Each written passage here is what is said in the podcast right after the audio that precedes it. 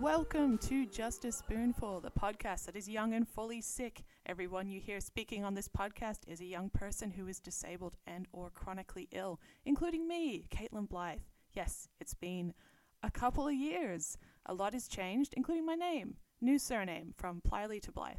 But this is still the same old Jasp, where each episode I chat to a guest who is also living with disability and or chronic illness and we have a long form conversation about how we're living and what we live for. This is the 2021 season of Just a Spoonful. I haven't released an episode since early 2019.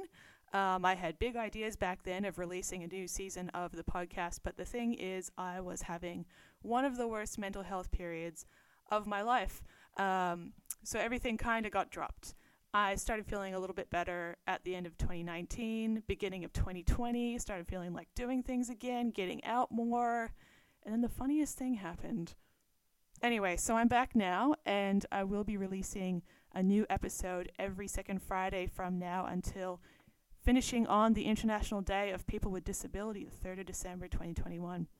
Uh, so you'll get uh, a new conversation every fortnight, finishing on Disabled Christmas big thank you to my Patreon subscribers for making it possible for me to do this work. Um, basically, wouldn't still be here doing this without you. Um, uh, my Patreon has kept me going through the employment drought and uh, extra, uh, you know, expenses of living through a pandemic. Uh, so, very, very grateful to my Patreon. Thank you. Before I get to this episode's guest, I would like to acknowledge that this podcast is created on the stolen lands of the Wurundjeri people. During lockdown, my neighborhood has found solace in the surviving pockets of bush, whether it be walking along Darebin Creek, watching the one seal who fishes there, or walking through forests. And before colonization, this area would have been teeming with life, rich grasslands and woodlands, kangaroos, emus, bandicoots, native orchids, and clean running water.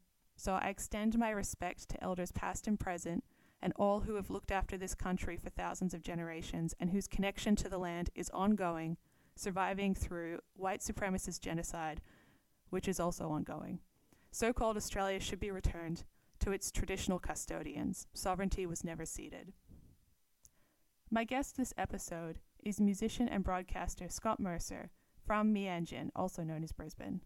This interview was recorded in June 2018 at my home while Scott was down visiting Naarm slash Melbourne for a few days.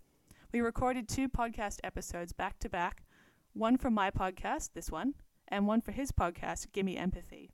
I've put the link to my Gimme Empathy crossover episode in the show description. So while you're listening to this interview, please keep in mind that we had just recorded uh, an hour plus, I think, conversation for his podcast, and we were going straight into recording an hour plus conversation for my podcast. So my voice is really deteriorating by the end of it, and I I think you can hear how fatigued I am.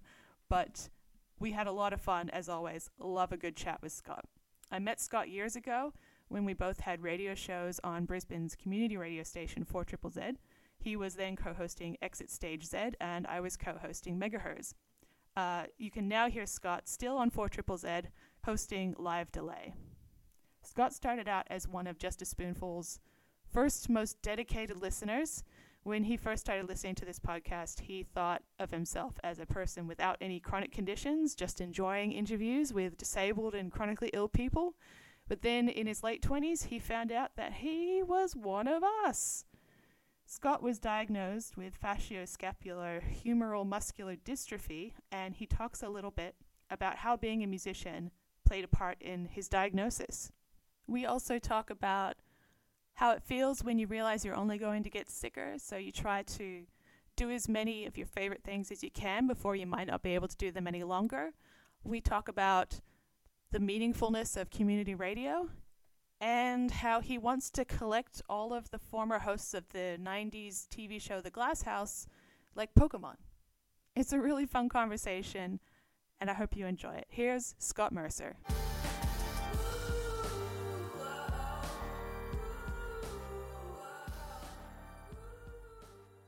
Been such a long time since I've done this. So, Scott, we were just talking because this is a crossover episode It's a crossover. I'm trying to remember the exact um, BoJack Horseman. What, what's Mr. Peanut Butter do when he's? Oh, I f- is that what you were referencing? Yeah, Oh man, I forgot about that. he like bursts in. and is like, "Uh oh, it's Mr. Peanut Butter. Is this a crossover episode, BoJack?" Is that that's the thing, right? Probably. It sounds like Mr. Peanut Butter. All right, so at the same time, we have to say, it's, It's a, a crossover, crossover episode. JSPGE 2018. Yeah. Excellent. It's what the people wanted. Um, so we were just talking off mic uh, about because you flew into Melbourne this morning, and then as soon as you got to my place, you've pulled out a Ziploc bag of chopped veggies, and I thought it was the greatest thing I've ever seen. Um, but you were explaining exactly why you were carrying veggies with you today. Uh, yeah, well, I knew I was going to be hungry at some point because sometimes your belly runs out of food. Um, if you're a, a, a human or an animal, um, but also specifically today because today, uh, like I, I don't fly to Melbourne every day, um, so it's a bit of a disruption to my routine. So uh, sometimes what I do to uh, kind of not freak out about things is to put as much routine into unusual situations as possible. So um, this morning I got up nice and early because I had to go to the airport, but um, I still made myself my normal workday snack of um, beans and carrots and celery uh, as a way of um, keeping my day a bit more normal, I suppose. So you were saying that routine is really important, and it's it's sort of maybe maybe for your mental health. I'm interpreting. Is there a? It's gonna be a better way, huh? What if um? Uh, your How- setup was so much more professional. Damn, How directional is it? Like, is it's pretty directional. It picks If- up a lot. Though. if we're like both on like an equal angle, will that roughly like even out? If we're like yeah, that'll be good. Yeah. Yeah, Check alright. like one, two. Is that is that is that a good um, level? Hey, yeah, yeah, yeah, yeah, yeah, yeah, yeah, yeah. Well, luckily we don't have that much background noise here, so when I ramp it up, it should be fine. Okay. Volume up. um, and my my my washing is meant to like a baffle. provoke. Yeah, Oh, a baffle. I think that's what Is that what it's called? when when you use something to um, deaden the noise. Think? Yeah. Yeah. I don't know what it's called. I never finished my four triple Z training. But you're an announcer. You were supposed to. I was already an announcer. I didn't didn't like you know it was it was like oh you have to do the training or you won't get a show. I already had a show. I know. Sam just drags in anyone she likes to, to, to come do the show with her. And She really did. Be damned. She really did. Well, she dragged me in, and then I was like, "Can I just stay?" And they were like, "Yeah." It was the best. I was actually going to bring that up that I've met, just like ha- having been a few years out from starting at Triple Z. I made so many good friends there. You don't always know at the time if these are going to be like long term people in your life yeah. when you meet them. And I was just reflecting on it, and I was like, I met like so many people that I really val- still value uh, like deeply at Four Triple Z. It was great. Community radio is good for friendships. Yeah, it is. I guess it's the community part, but I wasn't expecting, like when I started at Triple Four Triple Z, I, wa- I I wasn't expecting just that to happen just because of how how much of an anarchic punk aesthetic it is there. Yeah, I mean it's it's still got a bit of that image, but I feel like it is welcoming and nice generally. Oh no, definitely. Yeah. I just thought that I was gonna be people were gonna be looking at me and going, "You're not punk enough," Oh, okay, right, yeah. um, which I think there was a bit of that, but like nobody was like everybody was so nice, and not not that I didn't think they would be nice. It's just that um, I, I thought that we would be too different um, aesthetically. I think people Four Triple Z eventually work out how punk you are in your own way. Hmm, that's really cool. Yeah, like I'm punk in my own way. You're definitely punk. Am I? Yeah. Yes. um, yeah, because I don't listen to like Pussy Riot or uh, I don't know what's another punk band. but n- n- you don't have to be punk in terms of punk rock music or spiky hair. Like in terms Mm. of being, um, uh, you know, a rebel. Like that's. I think people will eventually figure that out if it's an organization of rebels and they'll respect what you're doing. Cool. I like that. Are you punk, Scott? Uh, don't think I am actually. I don't think I'm punk enough. Really, but you're like really embedded in Four Triple Z. Yeah. Um, wow, you really turned that around. I, I've, yeah, that's right. I'm interviewing you now. ah, yeah. I've not been interviewed very much before. Actually, I've interviewed. I probably interviewed hundreds of people. Um, Yeah. On podcasts and on radio, I've been interviewed very few times. Um, I, I oh well, then this is great. I'm I'm flattered that you're letting me interview you. uh, well, I'm a, I'm a fan of Just a Spoonful. I listened to it for Oh. a long time before I realized that I was eligible to be on it. Uh, Well, that's actually an interesting story. No, because you're you were one of my first listeners, but also one of my most helpful listeners because you would send me a little Facebook message and be like, "Hey, Caitlin, like you're you know something about the audio is off," and you and you. I was so grateful because you know I just I was really worried that people would just listen to it and be like that's shit turn it off and then I would never know how to what was wrong or how to fix it but you would actually be like um, I can't remember what it was but it was like the I think it was a, like a stereo thing. Like uh, uh, on some old episodes, um, it was like you in one ear and your guest in the other, and mm, uh, yeah. and because I I listen to podcasts at work, but I only listen. I'm only allowed to have one earbud in at a time. ah. So I would just be hearing you or something, and like a five minute gap while your guest was talking. so Oh, oh, but like, I mean, you know, just me and then a five minute gap is how I edited those episodes. no, but see, that's interesting because I was never listening with just one earbud in. It never occurred to me to to do that. oh that. yeah, I'm sure it wouldn't. Yeah, and like um, I don't I don't um, like complain about a lot of things, um, but unless I think I can actually be uh, like unless I think someone will actually read it and it might actually help other people to Mm. have a good because I wanted it to like sound good because I want to listen to it. That's so great. And also, like, you really, really helpful. You actually very patiently stepped me through the whole process of fixing it because, um, like I said, I never finished my 4 Triple Z training. I've actually done two lots of audio training um, at the Edge in Queensland and also at 4 Triple Z. Not much of it stuck. Yeah, yeah. That's why I have a USB mic and not like a whole setup. This is why we are leaning into the same mic right now. Is Hmm. because I'm just I just um I would like to be more knowledgeable, but I, I've genuinely it, been too tired to learn a lot of this stuff. It takes a lot of cognitive effort. Um, but yeah, I think it's really interesting that you were a listener before you were eligible Hmm. to be on the show. So do you want to talk about that? Um, sure. I uh, at some point, uh, well, in the last two years, uh, I found out that I have a form of muscular dystrophy called facioscapulohumeral muscular dystrophy, type one, type one to be precise.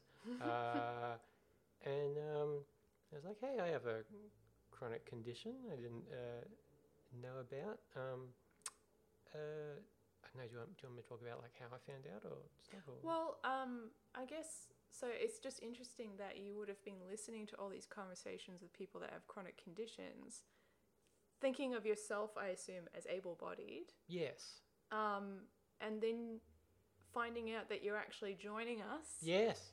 How did, that's now most people have a real, it's a real identity crisis. And also, I mean, nobody really wants to find out they have muscular dystrophy. Mm.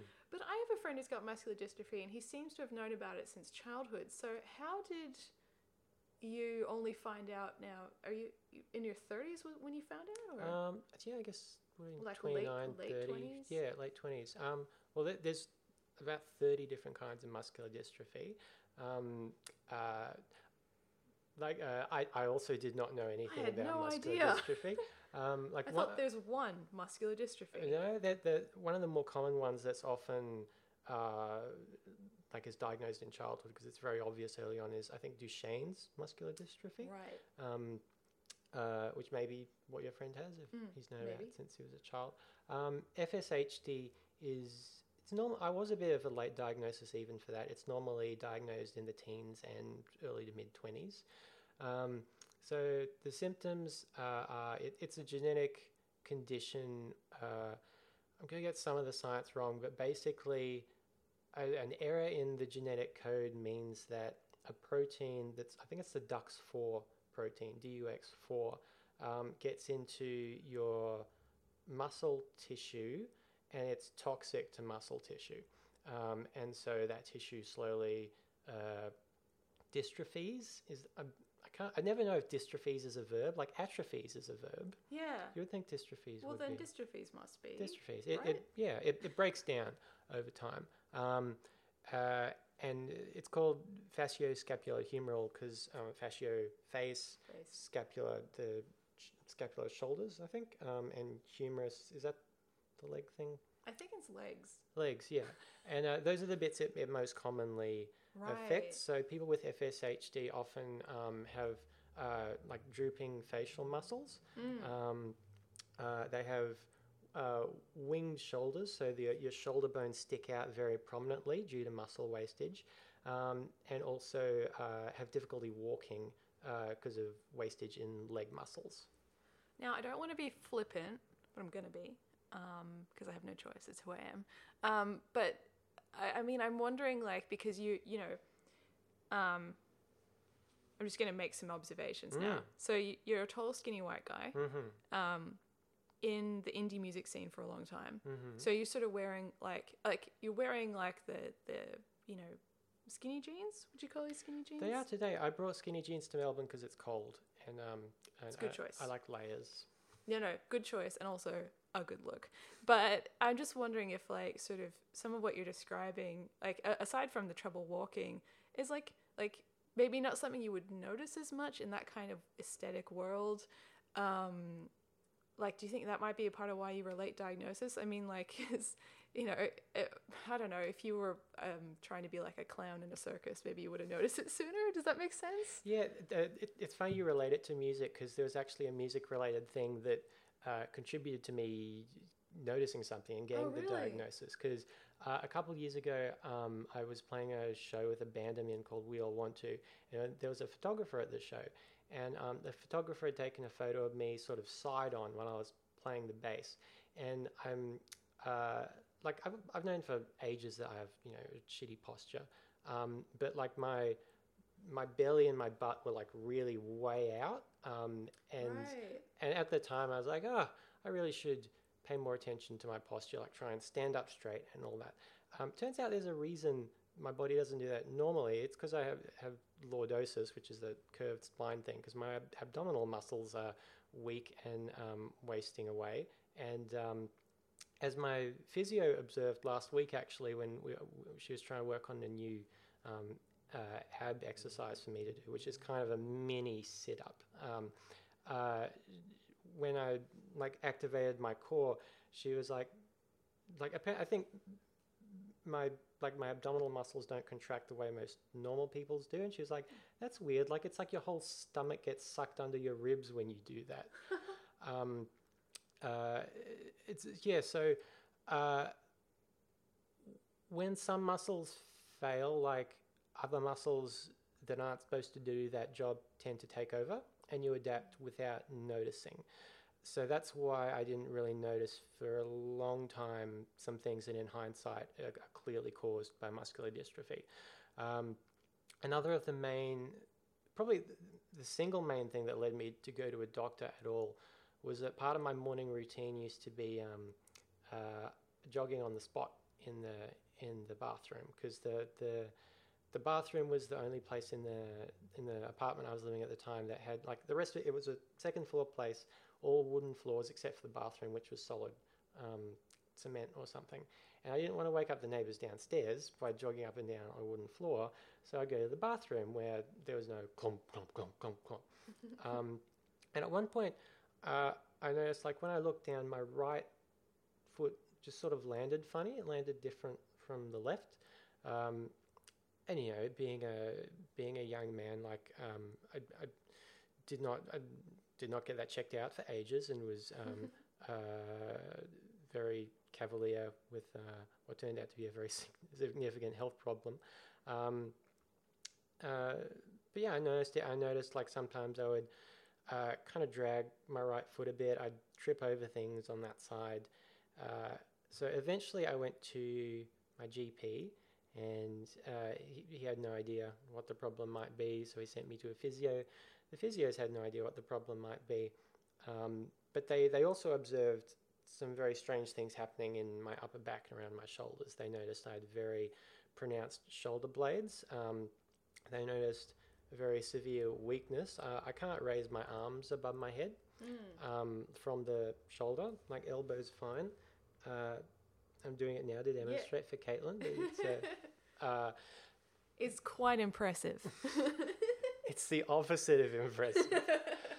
and and that's something I've had since I was a teenager, and I just never really thought much of it. I guess. Well, I guess this is what I was trying to get at is like if you're, I mean, you're into music, you're sort of like leaning over a guitar or you're working at a desk, because I know you, you sort of have like a, an officey type day job. Um, and, you know, like the pronounced shoulder blades thing, I mean, I remember seeing a lot of pronounced shoulder blades when I hung out in the Perth indie scene. Lots of skinny jeans, lots of protruding bones.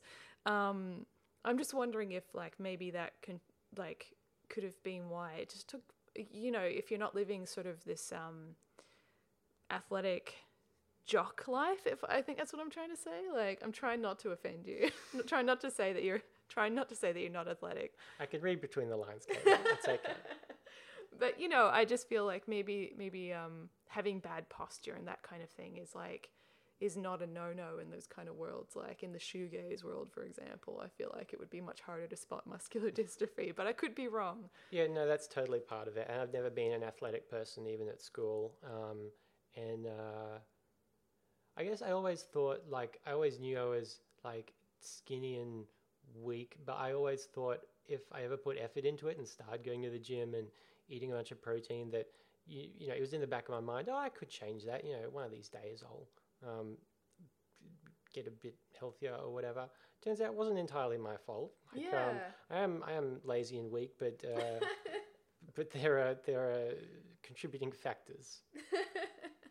Well, that's a, that's interesting. I mean, I think that that can be part of, um, you know, maybe the grief of finding out you have a condition like this is that you lose that idea that one day I'll get into shape, and that's been hard for me as well. Like um, coming to terms with having, you know, a, a an incurable neuro- neurological disorder is like I always kind of had the same thing. I was like that skinny nerd, and in the back of my mind, I was always like yeah, but if I really put effort into it, I, I could I could be you know, um, I could be you know have rock hard abs and all that kind of stuff or whatever. I could be one of those girls, uh, and now it's like no no no.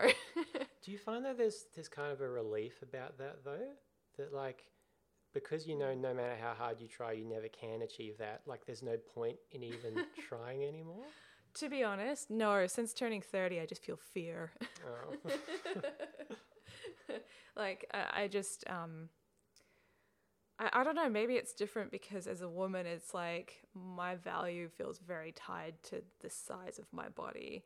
Um and I, I've been gaining weight in the past year which is good but it just the fear is that I won't be able to stop gaining weight. And and well we all know how it goes for women who gain weight. Um you know we're not supposed to take up that much space or you know et cetera et cetera the patriarchy. Um, so yeah i mainly just have a fear that i'm not going to be able to um, control my body. Yeah, I, I yeah, I, I have long term fears, but they're, um, I guess they're more social kind of things. Things I, I worry I won't be able to do. Um, thanks for making me sound not enlightened at all. Um, but oh no, you're like oh i'm just really worried that i won't be able to experience the world and i'm like i'm worried i'll get fat. No I, I'm worried I'll get fat too. Like if I can't walk anymore. Um, and uh, I think one in five FSHD. Um, what's the word? People with with the condition. i mean you know you, c- you can decide for yourself really Like sufferers doesn't seem like it's it's a modern way of yeah addressing it. But you know, people are very against this sort of anything that makes you sound like a victim. But I mean, um, I, this is something I was actually just discussing with another disabled person the other day. Is like, um, yeah, I have disability pride, but if they came up with a cure for ME tomorrow, um, I'd be taking it. Yeah. So it's kind of like, yeah, I mean, yeah, I do suffer a lot. So I don't, I feel like um, for a chronic illness or like some sort of condition that is det- uh, deteriorating your body, I think it's it should be kind of okay to be able to say, yeah, I am suffering from this. But um, that might be unpopular. Yeah, I'm, well, I'm just wondering, like, for, for among people for whom that kind of terminology is unpopular, what's the word for it? A person who has something, like a, a, Yeah. a patient. Uh, Sometimes I say patient, um, just because I don't know a better word. because like there's there's nothing you can do about FSHD. It's not treatable yet. So I'm actually being treated. So- Ah. for- So you're actually not a patient, yeah, in a way, Yeah, right? I mean, other than like probably going to the doctor for the normal stuff that people go for. yeah, yeah, Um, but that doesn't make you identify as a patient. yeah. Uh, oh, that's a difficult one. I guess you're a person because I'm gonna have to know this when I write the blurb for this episode. So if we could work this out, that'd be great. But I Hmm. guess you know, um, sometimes I just say, like, I might just say muscular dystrophy haver, which Yeah. is not the most elegant solution, but it's just the truth. Yeah. well, as yes, so one in five muscular dystrophy or FSH, one in five FSHD havers uh, require the use of a wheelchair by the time they're like fifty or so, um, and uh, yeah, so uh, And we're, we're talking, you wouldn't be you wouldn't be able manual because you wouldn't be pushing yourself. It would be like a power chair. I well, it, it would depend because it, it affects people differently at different ages and also um, uh, asymmetrically. oh, for example, like uh, m- my I have a, my right leg and my right foot and my right arm are much weaker than my left. Um, other people it affects their left, and or it might affect like their right leg and their right arm or something like that. So um, uh, and y- yeah, like I've I've noticed in in recent years, uh, my foot hasn't. I have um, foot drop, which uh, is a, a thing where you can't raise your foot more than 180 degrees, so you can't lift your heel. Um, that means as you walk, you can't land on your heel, um, and it changes your gait drastically, which is something that, that those first lot of physios noticed um, that I hadn't really noticed. They're like, "Oh, you walk funny." And I was like, "Oh, when you put it that way, I sure do." Um, uh, where was I going with that? Uh, asymmetrically. Um, oh, wheelchair. Um, so, so it's possible that I may, uh, that my legs may get so weak that I can't walk, but, but my arms might still be okay. I could still be able to push it, for example. Um, so it's it's impossible to say, and that's one of the most maddening things about FSHD specifically is I don't know how bad it is going to get because there are people out there who are much younger than me who have it much worse than I do. There are teenagers who are already um, who already use wheelchairs. Um, conversely, uh, there are people much older than me who it doesn't affect much at all. Uh, so you you just don't know. And because I'm someone who likes to make long term plans, that's uh, hard.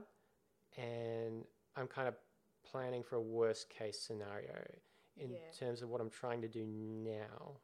Yeah, because you came to visit last year. Um, was it last year? Yeah. it's like a year ago. Oh, yeah. Um, like uh, I remember it was cold then as well, but it's also Melbourne, so it could have been any time.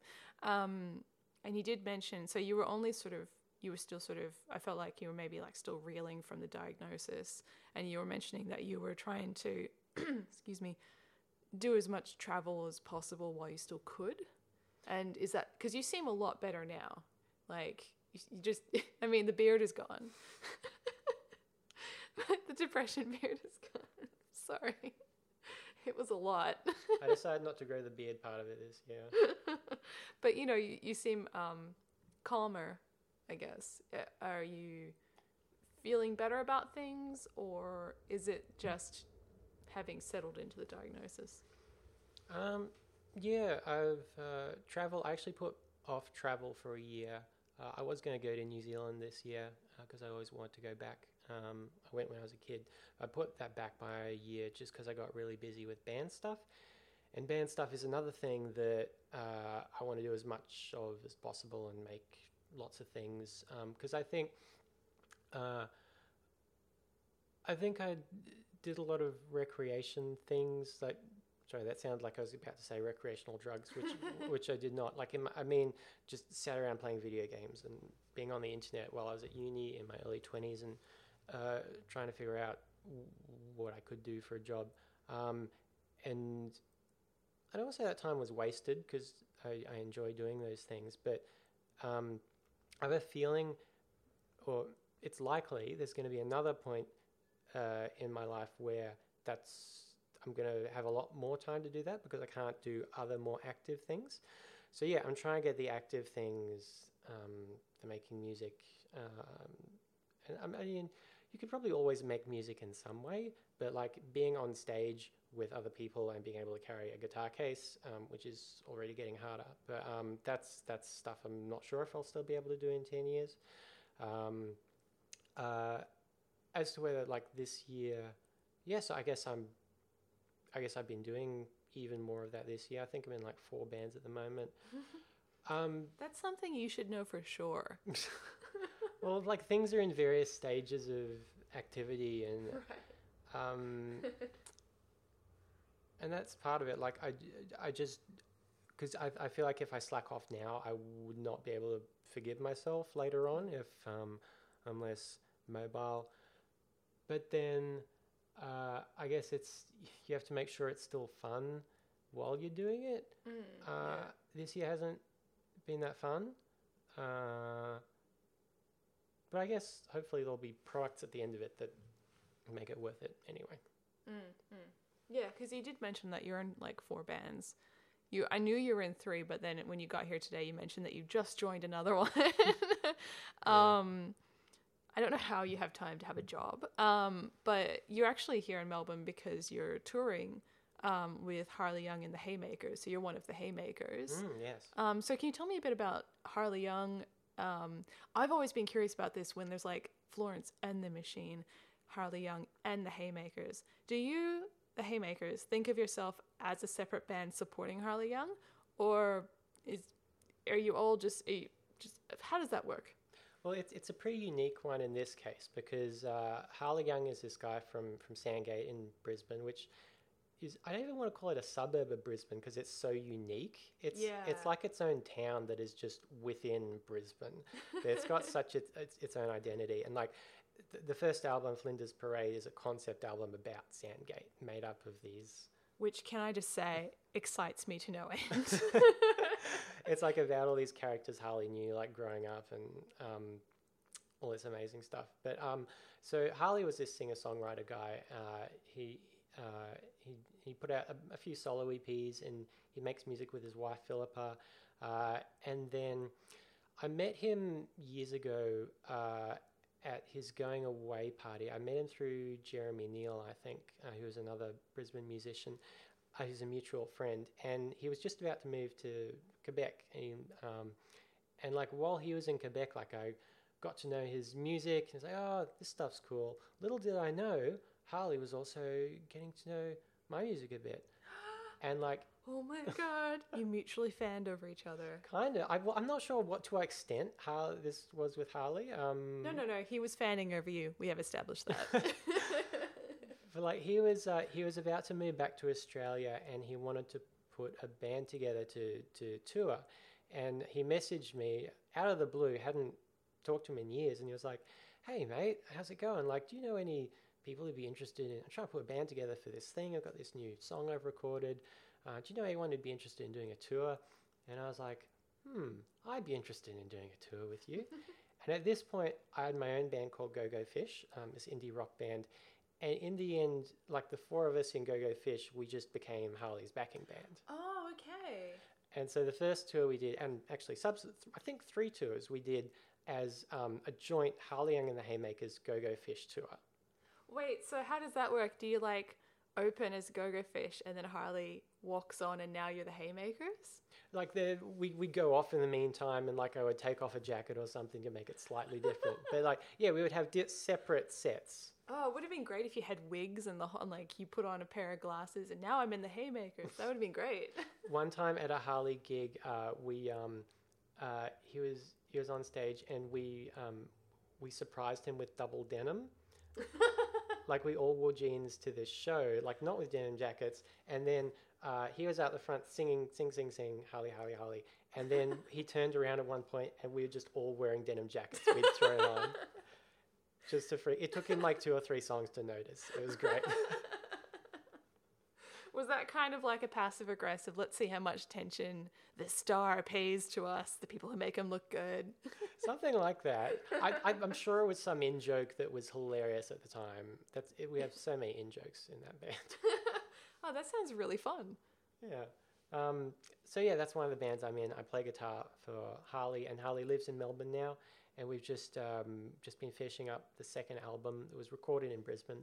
Um, uh, I think it's called gonna be called Big Songs for no Little no. It's either Big Songs for Little People or Little Songs for Big People. I can't remember which one. Um, But anyway, we got a second album that should be coming out at some point.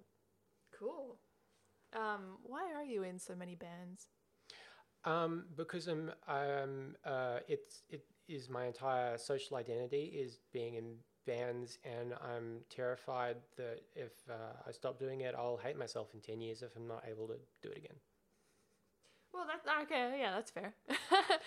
Playing music is also fun, I guess. Uh, it's uh, creative, and you know the all the other regular responses to that. But my specific ones are fear, I guess. Wow. Okay. Actually, that's interesting. I wonder if, as a long-time listener of the show, are you self-censoring now because you're like, oh, that's what other guests have said, or are you just you're just like, No, it's actually well. Um, I haven't listened to Jasp for a while because there haven't been new episodes. how dare you? There have not been new episodes for a while, Caitlin. Once again, how dare you? Um, no, I, I, I, I've been sick.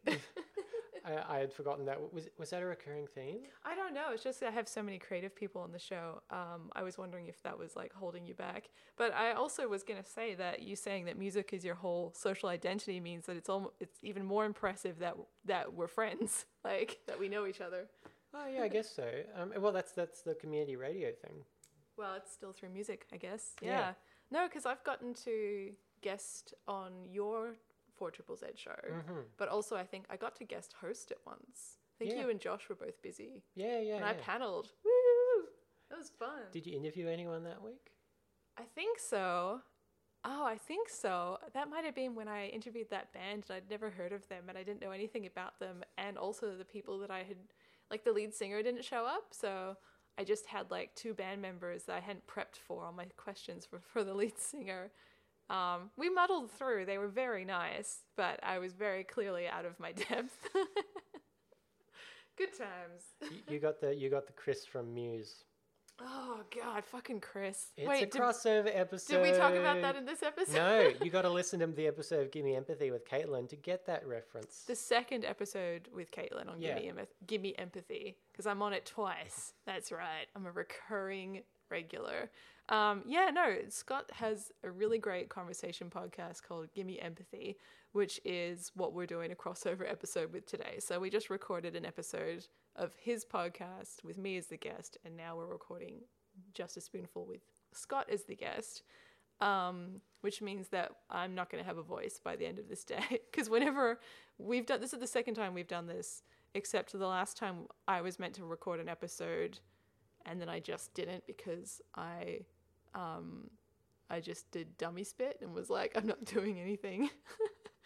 uh, I'm not doing anything for this podcast because I'm tired. It wasn't anything about Jasper. I was just tired. Um, yeah, but I always end up talking way too much um, because you're a really good interviewer and you ask really good questions. And then I'm always like, ooh, let's go on all these tangents. Um, that was something I was going to bring up is that you're, you're pretty much my favorite interviewer, like out of anyone. Like you're just saying that because I'm here. I can't Yes. literally be like I can't. I am just saying that because you're here. If Andrew Denton was here, no, Yeah. I'm kidding. I'm totally kidding. Like you must have heard, you know, Terry Gross or you know, um, I mean, I think you're better than Terry. There, I said it. the, the thing about interviewing is you, you just stop saying things, and it's amazing how people just go on and on and on. And the beauty of doing it in podcasting, which is pre-recorded, is if they're going on and on comes to an awkward end, you can edit it out at the bit before Yeah, that. It's more difficult on radio. You do have to cut in more, but Mm. um, yeah, like listening. Re- it sounds trite, but listening really is the most important part of interviewing. I think. Yeah. Um, and yeah, But it's important. It's important to point out that you, what you're doing is active listening, and Yeah. that's what that's what that's where the skill is. Because you interviewed me on your radio show on Four Triple Z back when I was touring my show. Not much to tell you, and so I had been doing a lot of interviews for that show, and you know I would get some of the same old questions that were clearly like you know they had read the press release and not really gone much deeper, and that's fine. That's totally fine. I am usually that person. Um, and then when I went into your show, you asked me all these really deep, really incredible open questions. And next thing I knew, I was just like pouring my heart out, and I came away from it feeling so rejuvenated. It's like therapy. Oh wow, I, I didn't know. I, I um at the time like I thought it went uh, really well. I guess because I um I, I'm like I'm, I'm like a hipster snob of interviewers. I don't want to ask obvious questions. They they if it's in the press release, it's like I already know it. I have difficulty. It's, it's actually most difficult interviewing uh, people you know, specifically your friends, when you know the answers to questions, because it's not when you want to elicit a response, when you want to hear a story, it's ki- you getting that out of them artificially is it feels bad somehow. Yeah. Well, I mean, I think that can be a problem with interviewing is when you can tell that the interviewer is just trying to get the sound bite, even if they don't actually know the inter- the uh, person being interviewed. Um, actually, because you're so you're you're so such like a strong community radio supporter, I guess, person. Um, what do you like? I've been there a while. You've been there a while, but like you're also really good at it. But um, I guess I'm curious. Uh, you just did just describe yourself as a hipster snob, um, which not my words. But um, I mean, what do you? Where do you draw your interviewing inspiration from? Who's your Terry Gross? And and do you see a difference between what happens on community radio and what happens maybe on, say, commercial radio? I, haven't listened to commercial radio for so long. I would have no idea. Um, Such a snob. No. oh, actually, um, I, I, it's at the point where you know when you, you don't consume a part of like really mainstream popular culture for so long, and then when you get thrown back into it, it's it's just bizarre to you. yeah. Like if um, like you don't have a TV, right? No. So like, have you ever been at someone else's place or just seen a, a TV like on in a shop or something, and you watch a commercial? How Yeah. bizarre are they? You they interrupt your thing like three times in a half an hour and show you all these bright flashing images with people shouting at you and like pandering the pandering to demographics is i find you find so insulting when Yeah.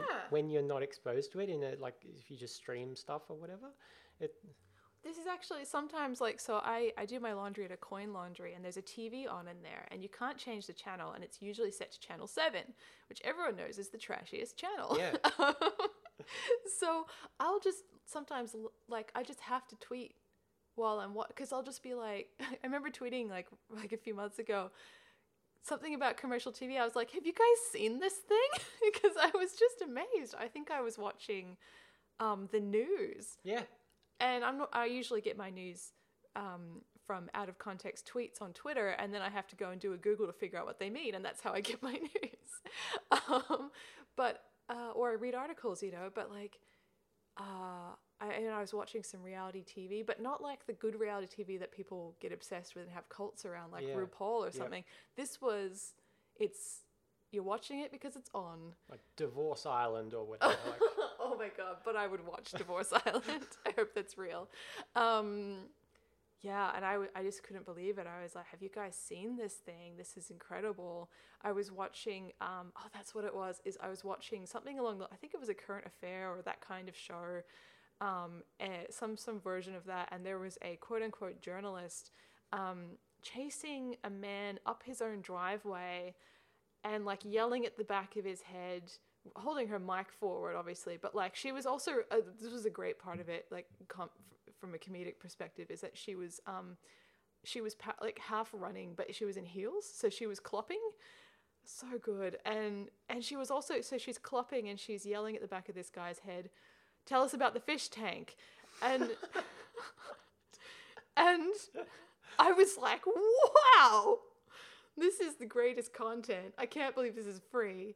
Um, yeah, no, amazing. Yeah. Um, if I like, I listen to commercial radio if like the Uber driver has it on, Mm. and I'll just be like, I actually said to an Uber driver recently, because you know they probably listen to a lot more radio than I do.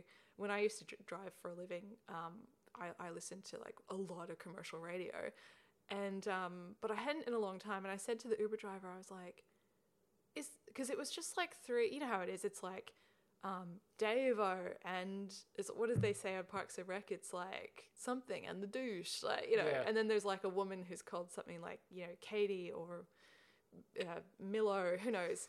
And um, I'm not pu- I'm not putting them down. It's a whole art form in itself. But that's the amazing thing is that like I was listening to it and it was just like them giggling about like a word, and that was five minutes. And I was like, I'd forgotten, by the way, I hadn't been on radio for so long. I ha- had forgotten how much you do have to pad sometimes. Mm. So, I mean, all respect to those people. Breakfast radio is hard, but it's just its own world. It and is. it's yeah. incredible. It is, yeah. So yeah, I had to. Um, I didn't have to. I, I chose to uh, do some research by listening to commercial radio because last year I did a phone interview with Dave Hughes. Um, before he Wow. before he um, came out, he was he was performing at the Brisbane Comedy Festival. So When What? you said before he came out, I was like, what have I missed? that's next year's show. uh, th- th- so I chose to listen to his drive time radio show um, that he does with is it Kate Langbroek? Is that his co-host? Look, I don't know. Is it Osher Günsberg? I don't know. you know Osher like- Günsberg? Yeah, he's my close personal friend. Osher. I love you. Um, no, there's like five people though that just seem to rotate through breakfast radio. Oh yeah, Like five comedians. yeah. So um, yeah, no, they're all great. Mm. Um, I want to work with you um, if you're listening. I would like to work in breakfast radio, please and thank you. Do you know how rich they get from that? Oh, very rich. Very yeah. rich. But so yeah, I did actually listen to Hughesy, um, his research, and then uh, that was kind of a surreal day because I interviewed him on the day I moved house. Um, uh, that was just when his his schedule fit. So like in the morning, like I finished packing everything up from like this house I'd shared with my ex for three years, and then like um, moved over to my new uh, little L-shaped sad fl- one-person sad flat, uh, and then like so all my stuff was in boxes spread throughout um, this little flat, all the furniture, uh, but I didn't have time. Like the the movers had just like just um, left. I didn't have time to do anything. Didn't have time to like even eat lunch. And I was starving. I had to call Dave Hughes and talk to him about his um, his comedy show. Um, but but he, he, he was nice enough. He seemed kind of confused why I was interviewing him because like I was like, "Hey, it's Scott from Four Triple Z," and he's like, "Oh yeah, yeah." And at the end, he he said something. He said, um, um, "Oh yeah, thanks for thanks for taking an interest." Like What? like I think he knew like I think Guy's so humble. well, I think he knows what Four Triple Z is, and he doesn't. He know, th- like Dave Hughes knows he is the mainstreamest white bread person there is. Yeah. He's he's done very well for himself, but he he knows what he does, um, and I think he was just kind of surprised our little punk rock radio station wanted to talk to him. But um, I am, but little did he know it was just part of my master plan because I've now interviewed. Uh, I'm, I'm pl- I have these collections of people I interview, and I want to catch them all. So there's two. I'm two thirds of the way through. I'm two thirds of the way through the hosts of the Glass House. Wait, wait. Does that mean you're missing Wil Anderson? I'm missing Corinne Grant. I've interviewed Wil Anderson. Because I was gonna freak out if you've interviewed Corinne Grant. I know. The thing is, she's not doing comedy anymore. She went back to Yeah. uni to be a lawyer to for like a human rights. She's do amazing. human rights. I know. I really Yeah. want to talk to her. Um, Yeah. Oh, can I tell you something real quick? Mm. So I was a big fan of Rove. This is like before it was on Channel Ten. Oh, like yeah. back in the day. Mm. And this Perth boy. yeah, Perth boy. But like, I sorry when I say Rove, I mean the show. Yeah. Like I was a fan of Rove, but like I was, it was really the show I was into, and I was really into Corinne Grant. And um, back then, they had so such a small audience that they actually would interact with you one on one. On e- by if you emailed them, they would email back. So Wow. for a while, I, I genuinely had uh, pri- private in jokes with Corinne Grant via email. I mean, I, I assume it was her, and not an intern, but yeah, that was really cool. You should totally reconnect. I think she's in Melbourne. Oh, really? I I keep forgetting that I live in Melbourne. I know, and everyone is here. That's the thing about living in Brisbane. Like nobody lives in Brisbane, and you forget that like when you're in Sydney or Melbourne, like all the famous Australian people are actually in this town. You can see them walking around and Yeah. go to their place and interview them and stuff. That's like I, I, I realized that like uh, I think it was last year when I was having pizza at a place my fa- one of my favorite places down in the corner, and uh, while I was eating, Tom Gleisner just walked by me, Yeah. and because um, I'm not used to seeing famous people, I thought that I'd recognized him because he was someone I knew. So I did that thing where you look as if you're like you sort of put your chin up and you're like trying to catch their eye. But then as he looked, I realized, oh, that's that's Tom Gleisner from the TV.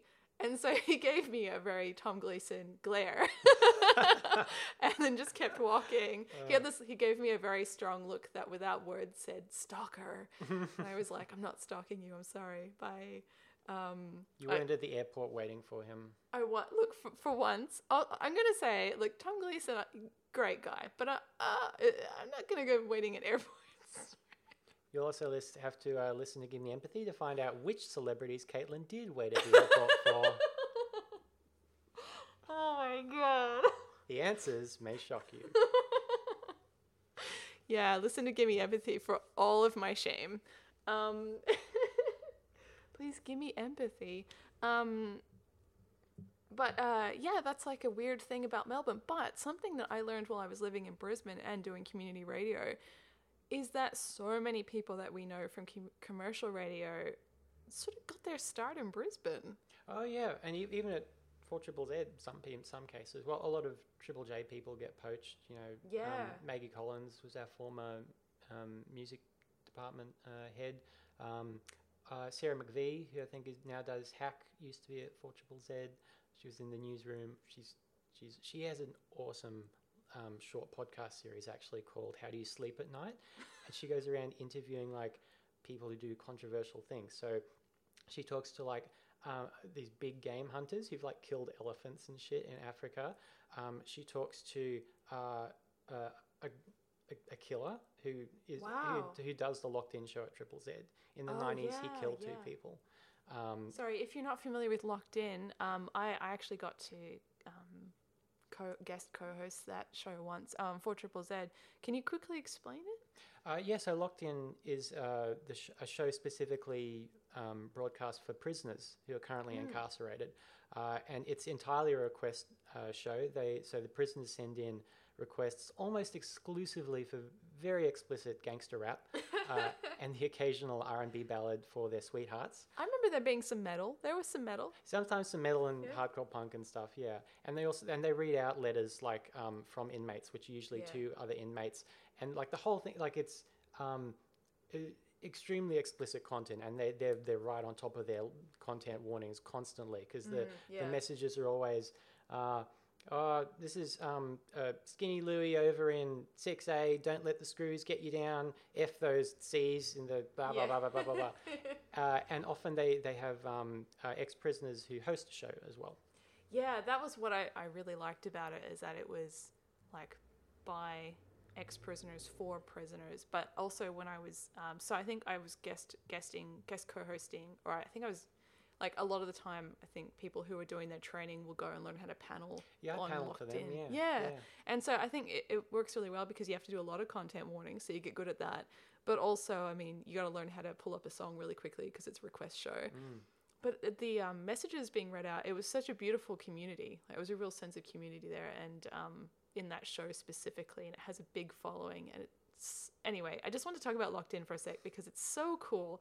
And you know how like a lot of work is like there's a lot of people trying to humanize, you know, people who are in prison, and like something like Locked In, which is sort of for us, by us kind of kind of ethic, so good, so good. I loved the messages. They they really like s- some of them were just so gross. like literally, it would be like a guy telling his girlfriend what he wanted to do to her later. Like Yeah. it was so gross. Yeah. I loved it. I'm not sure, like, yeah, where else in the world does that yeah. kind of thing? But like, yeah, so Four Triple Z is like this amazing, like underrated incubator uh, for talent, especially, uh, and also a lot of talented people stay. I mean, obviously, like you. Um, but uh, yeah, I didn't know so many big name comedians that are out there now came came up through Brisbane.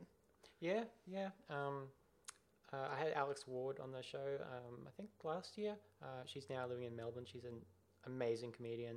Um, uh, Anne Edmonds, Oh, uh, yeah. Becky Lucas, who've all left Brisbane to do better things in comedy. But don't you don't I mean you're still in Brisbane, so don't you think Brisbane's the best? I mean, Brisbane's great. I know I left, but it's mainly because my body couldn't take the humidity. Like I was leaving against my will in a way. Um, Melbourne's great, just want to say, but like I miss Brisbane so much. It's so underrated. yeah, it's yeah, it's pretty good, I guess. I've, like, Spoken as someone still living there. I've lived there my whole life. I, you know, I'm Right. 31. I would like to m- live somewhere else at some stage. I may be running out of time to do that. Um, but it gets back to that fear thing again. Like my entire, and, and the more life you live there, the more stuff accumulates and the harder it is to leave. Like if I moved to Melbourne, I'm not even going to talk about Sydney because no, why would you move to Sydney? Um, it, it, yes. Um, if any of my Sydney friends are listening, why? Why would you live there? it's the city that hates young people. Like, It's a bad city. um, Anyway, shout out to our Sydney listeners. like I, I would love to live in Melbourne someday, but it would. Be, I think maybe there's a threshold of when enough of your Brisbane friends move to Melbourne. It's not that big a deal. oh, a hundred percent. That's such a Perth thing because I'm from Perth yeah, originally, and um, yeah, there was like a like I tried moving to Melbourne like five or six years ago, but I didn't know enough people here, and like I'm not saying this is what affected my decision, but then like when I moved again two years ago, um, there had ma- reached a critical mass of like Perth people and Brisbane people that I knew had moved to Melbourne. yeah. And it was such a smoother transition. It was really easy. It's like Australia's Valhalla. Like it's where everyone. It's the eternal battle everyone goes to when when they their real lives stop. Oh God, that's beautiful. Melbourne, the eternal battle. Because I mean, it's it's so true. because it's it's not heaven. It's not paradise. no, you still have to not. keep fighting to do whatever your thing, whatever that is. That's the most perfect description of Melbourne I've ever heard. I'm just my mind is blown. because it is. It's so. A friend of mine just um, a, an online friend of mine I was just talking to last night just moved here from Perth, and Perth. I, I was just I just spent a few days in Perth at last week. Perth is just moves on a different pace, and and I missed that. It was really nice being back and like it was slow, and um, I just felt like there was no pressure to do anything, go anywhere. And then you come back to Melbourne and it's like um, it's like when I lived in Perth and Brisbane, I would try if I would try to go to every single one of my friends' events because if you were doing that, you could go to maybe one or two events a week, like or like you know, um, it was doable. But now in Melbourne, I can't. I can't do it. I can't Yeah. go to every person's thing, and my friends don't even tell me about all the things they're in um, because they're doing so much. Yeah. And so it's a whole different. You have to really shift your your gear, and like, and not think like the FOMO is real. You gotta just switch off a little bit. It's like the, the the state of television at the moment. It used to be you could watch all the good shows on television Yeah. because there were only channels to watch them on. Yeah. Now, like Netflix make what 900 series a, a, a year or something ridiculous. is that real? It's it's in the hundreds. They make hundreds of television shows every Okay, year. Yeah, that explains why some of them are so terrible. Yeah. I mean, yes, yes. Why? Okay. Why do they keep um, investing in Marlon Wayans so much? Do they? Does he have shows? He has multiple shows. I don't see this. It's They're not good. There's such a glut. Th- th- that's the point. Like you can't you can't consume it all. Even the the cream, you cannot consume it all. There are Yeah. heaps of prestige shows I just have no time for because I haven't finished watching the last one that's still running after seven seasons. Like Yeah, and I can't watch them because I'm rewatching Friends again. that's an important part of my the structure of my life. No, um, yeah, no, that's the thing. Like, I, just for our American listeners too, um, all three of you, um, we only have like four channels in Australia, or like there's a few more now. But growing up, there were there was three commercial channels, and then there was ABC and SBS, which are um, hopefully will continue to be uh, funded by the government. Um, they're constantly we have a conservative government right now, so they're obviously uh, in jeopardy. Um, but yeah, so you know, it, it was like, and of course, lots of ABC is just BBC content, or it Yeah. used to be. Now they're really inve- they're really investing in original comedy, and they have for a long time. It's great. But yeah, it was like um, there would just be whole parts of the day where all it was on was home shopping shows, um, and Mash. Yep. That's it. Whereas when I used to go visit my cousins in, in America, they'd have dozens of channels. And this was even before prestige television days. Uh, I, I went to America on a it was like a school exchange thing when I was sixteen or seven, sixteen, um, and just that thing of seeing stuff live, like for the first time it's being broadcast, was Yeah.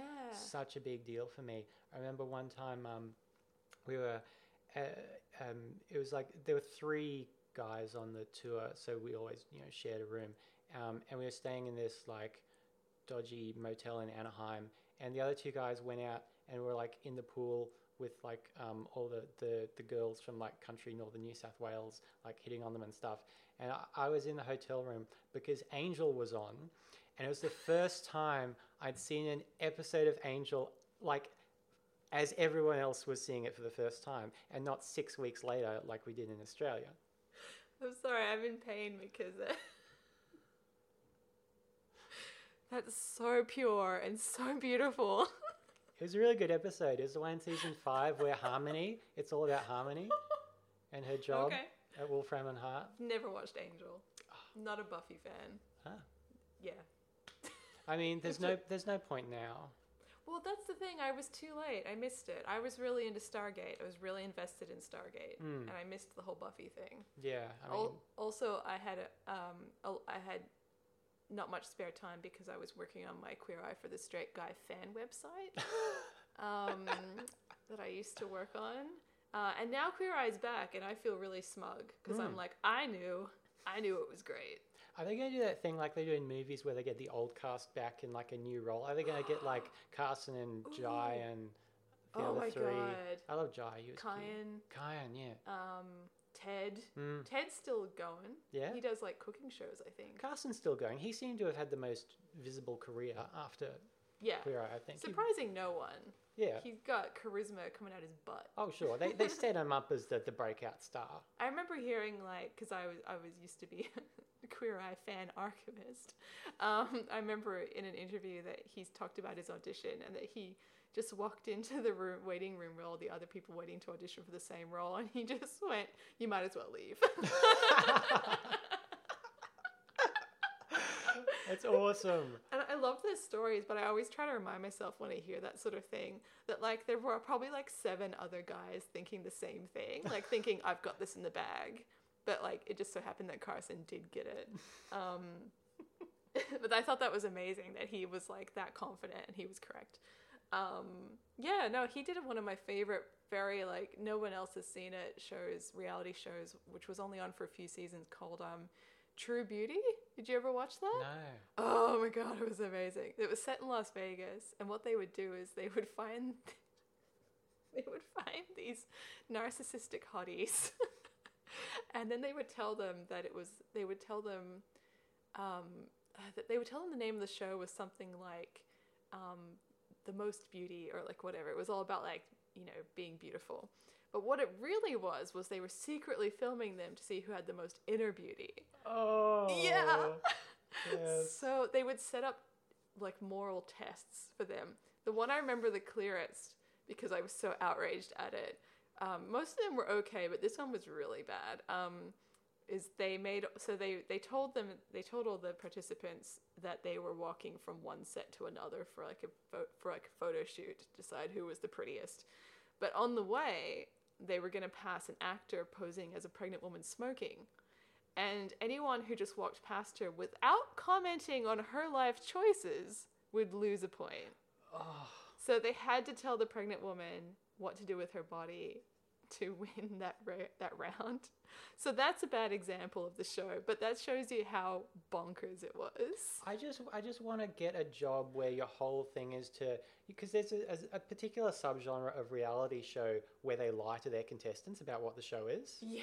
I just want to come up with bonkers ideas for that all day. You know, the secret billionaire who's not really a billionaire. Oh, that or that thing. that uh, I want to marry Harry thing. That Oh, was yeah. terrible.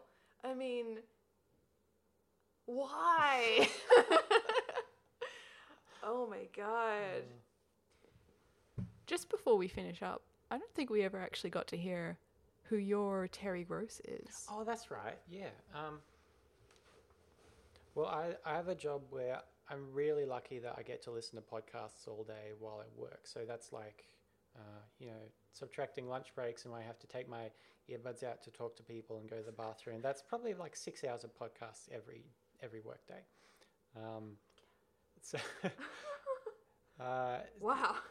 which is a, and you know that that may be why I'm still in a relatively low paying job, but just because of that benefit. Like that is that is a non um, non insignificant part of why I'm still there. also, the flexibility um, I, it's given me because I um, I went down from full time to four days a week to four days a week, which has been really good. Which is how I do so much stuff. I think just having three days for a weekend instead of two makes the biggest difference. I think. Because Um, do you find that it's like then you've got the first day you're doing laundry and cleaning, then the second day you're relaxing, the third day you can actually do stuff? That's what I hear people say. Like, yeah, something like that. Yeah, uh, yeah, roughly. Yeah. Um, Every day is my weekend, so.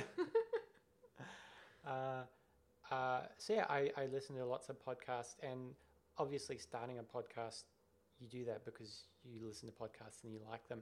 I think I've, I take bits and pieces from lots of different ones, um, from uh, like really basic technical stuff like conventions of having a theme song or something and asking the same question every time like um, uh, like one, one, I think that sometimes I play with doing things like having topics and this lucky dip uh, wait that was explaining the other one sometimes I, I Yeah. pl- sometimes I play with conventions Crossover episode. Sometimes I play with conventions like having guests pre-pick some topics they want to talk about, and sometimes we do like a lucky dip thing where they don't know which one exactly they're talking about. But the one thing I always do in every episode is I ask them how they know me at the start of it, um, and just having like one thing like that, uh, like um, Wil Anderson's podcast Wilosophy, he asks every guest um, who they are at the start, but he asks it not what is your name. He makes he leaves it very open. So he says, "Who are you?" And the way people answer that differently is very interesting and very telling. Like some people will just say their name. Uh, some people will say what their job is. Some people will say, you know, their family relationships. You know, I'm, I'm, I'm a father. Um, some people will give their whole CV, and that's that's like a an interesting thing. I, I, I think it's really interesting having generic questions sometimes that you ask everybody. Um, It's uh, almost like a Rorschach, Rorschach test, yeah, the ink blots. Yeah, totally. Yeah, Yeah. yeah. Um, I'm not sure if I had my own Terry Gross in like one interview I admire ab- above all else. I think also there's there's bits about lots of podcasts I don't like that I just try and do the opposite of, even if it's a podcast I like in general. Yeah. Um, uh, there'll be something you know like Wil Anderson talks about himself too much. Like I don't talk about myself that much on my podcast. Um, stuff like that. Uh, who else has been good? Um, Erin McGathy's um, podcasts. Um, probably um, what's it called? Uh, this feels terrible, which is a relationships podcast, is really good, but it's just a conversational type thing. I, I like podcasts that have a theme, but they w- go wildly off track from that and Yeah, just becomes a conversation. I think that's my favorite genre of podcast. Um, you know, Maron, obviously, I think everyone is somewhat influenced by him. He's got his problems, his issues. He's not the best in some ways, um, but he- he's he's made mm, like 900 episodes of the the most successful podcast ever. Like I don't think you can not be influenced by him. Um, well, it's funny you say that because I didn't think I was influenced by him because I'm not actually a Mark Maron fan. Mm. Like I have listened to WTF, but I didn't. It didn't capture my um, imagination. Mm. Um, and but then I was name drop talking to Osher Günsberg last year at a conference, and I I said to Osher like like hi the format of his uh, podcast really uh, of Osher's podcast really influenced the format of this podcast. And he said, "Oh, I stole it from Mark Maron." And I was like, "Damn it!" That's the thing. You go back, it leads back to Maron. It does. yeah. All roads lead back to Maron. Yeah. Apparently. I really liked um, Osher's episode on philosophy. Actually, that was a really good Ooh, one. I'll have to listen to that. Yeah, yeah. I, I haven't been listening to podcasts enough. Um, I, I think um, something that I do when I'm really stressed is go back to save content and just rewatch, re-listen, rewatch, re-listen. So I don't tend to listen to new stuff. Do you have something like that that you do that helps you get through the like rough times? You go back to one song, one album. Mm, not a lot because part part of this thing I have with not wanting to waste any time in my life is I'm like I don't go back to stuff maybe as much as I should, even with this stuff I really like because um, like I'm constantly listening to new podcasts and new music because um, I, I feel like I'm behind. Like I need to catch up with all the bands I don't know about, all the TV shows I haven't watched. So to go back and watch something I've already watched, um, it, it's it's I don't want to say it's a waste. It's it's not a waste of time, but it feels like that when I'm doing it. It feels like wasted time. Mm, Um, mhm. uh, and yeah, that's another fear-based thing. And I think, uh, like, I didn't get into quote unquote cool music until I was in my late teens. You know, all these people who say they're into the Velvet Underground at 13, like, fuck off. I Like, think they're lying. yeah, I mean, but but and because you compare your own knowledge to not just the knowledge of one person you're talking to, but everyone you talk to. So Yeah. if they reference something I don't know about, like that, gives me a little twinge of, oh, I've I've, I've done something wrong. I wasn't listening to the right people. Mm. Um, so so I'm constantly listening to new stuff. Um, so yeah, I like I don't really have like albums I put on when I need cheering up or that, but there will there will be things on my current playlist because I tend to listen to a playlist of about seven to nine albums at a time for like a month or so until I'm really familiar with them, then move on to new stuff. There, there will tend to be stuff um, in any given playlist that uh, is particularly helpful at a time.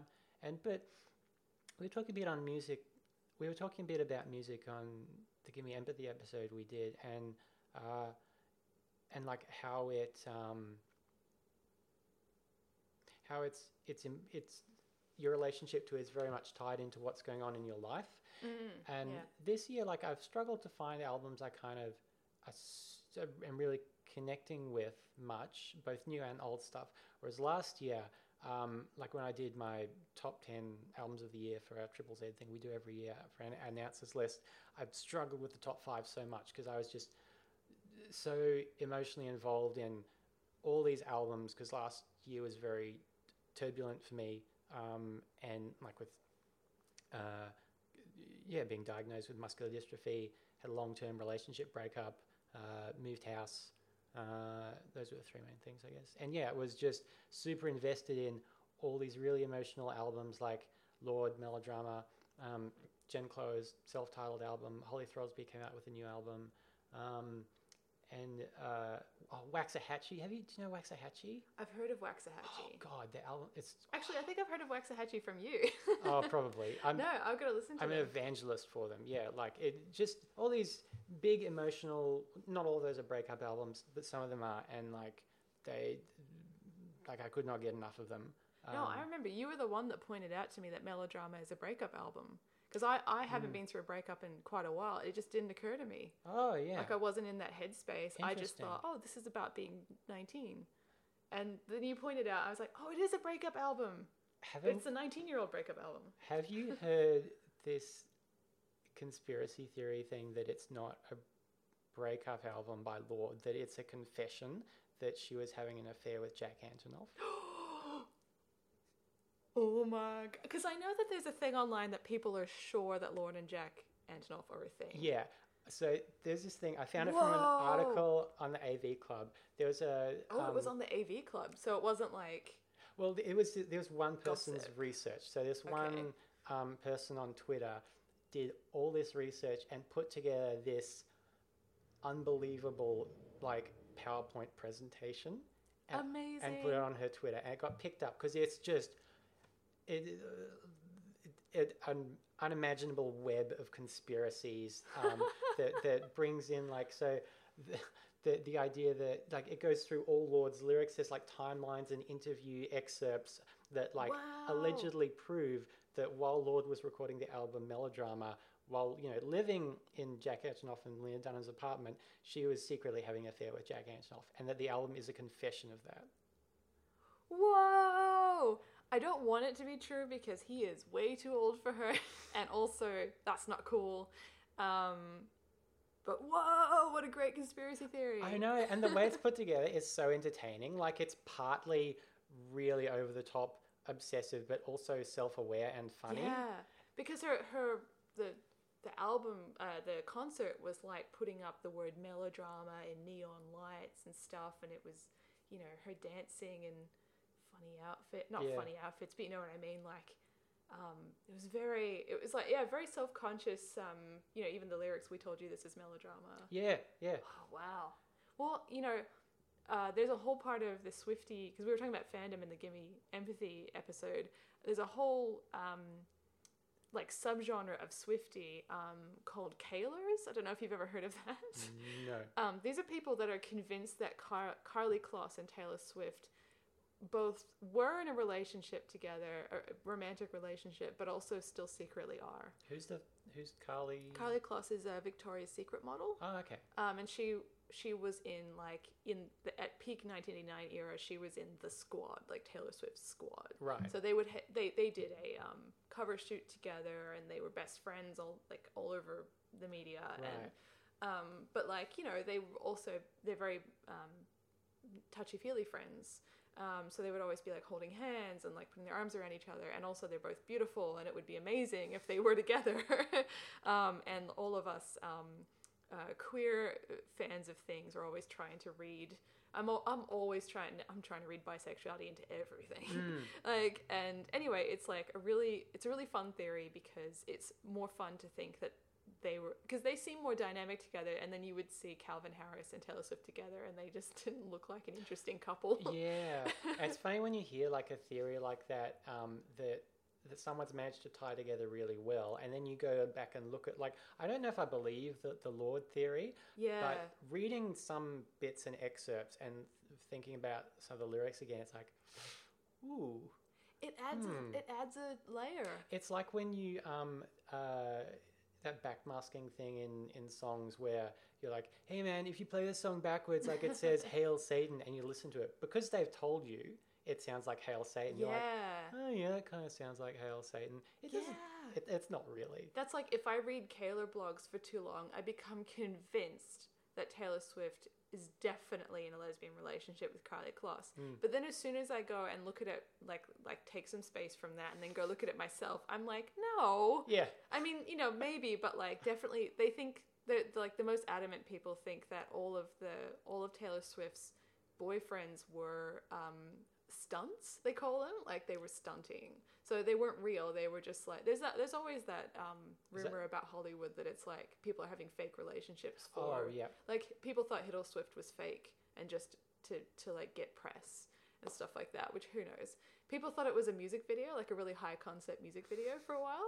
Amazing. I love this stuff because it does it makes life more fun.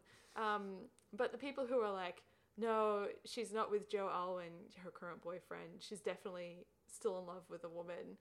Uh, and secretly dating a woman, but but has this fake boyfriend to cover things up. I'm like, going back to Occam's razor, Mm, maybe she just has a boyfriend. yeah. And like also I get annoyed with some Kaylors are very adamant that Taylor Swift can't possibly be attracted to men.